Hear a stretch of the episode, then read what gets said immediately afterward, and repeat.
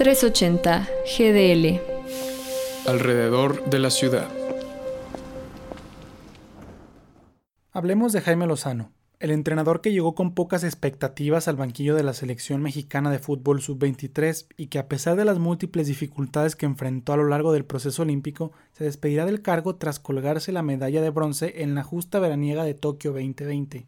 El Jimmy llegó al puesto de seleccionador nacional en diciembre de 2018 y desde ese momento se enfrentó al enemigo que sería el elemento común de su dirigencia, la crítica. En su nombramiento existía una clara incertidumbre sobre su aptitud para estar al frente del tricolor juvenil, pues su debut como estratega se había dado apenas un año antes con los Gallos Blancos de Querétaro. Su primera gran prueba vino en el 2019 dentro del torneo Esperanzas de Tulón. El Tri cayó en semifinales ante Japón y aunque lograron llevarse el tercer lugar tras vencer a Irlanda, las dudas seguían cayendo sobre el proyecto que Lozano de a poco iba formando. Llegó el 2020, los Juegos Olímpicos y el deporte en general se pusieron en pausa por la pandemia de COVID-19 en el mundo.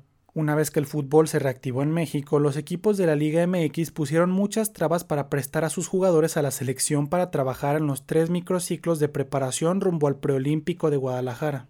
Aún con ello, México se coronó como campeón del torneo organizado por la CONCACAF para obtener su boleto a los Juegos Olímpicos de Tokio. Ganó cuatro de los cinco partidos que disputó, fue la mejor ofensiva del campeonato con 11 goles anotados y la mejor defensiva del mismo con apenas dos recibidos. Lozano escogió a Guillermo Ochoa, Luis Romo y Henry Martin como los tres refuerzos mayores de 23 años para competir dentro del fútbol varonil en el país nipón. Para no variar, la prensa y afición mexicana criticaron la determinación al argumentar que en la baraja de posibilidades había mejores opciones. Solo el tiempo le daría la razón. Ya en la justa olímpica, el tricolor goleó a Francia y Sudáfrica en la fase de grupos e hizo lo propio ante Corea del Sur en cuartos de final. En semifinales fueron derrotados por sus dos rivales eternos, Brasil y los penales. En el duelo por la presea de bronce lograron imponerse por 3-1 al anfitrión Japón, y con ello ganaron la segunda medalla para México en la historia del fútbol varonil de los Juegos Olímpicos, solo por detrás del oro obtenido en Londres 2012. Tras salir por la puerta grande de la selección, a Jaime Lozano no le faltarán ofertas para continuar dirigiendo dentro del fútbol mexicano o incluso fuera de él.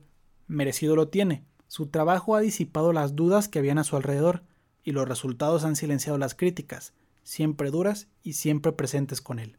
Soy Oscar Ibarra, para 380 GDL.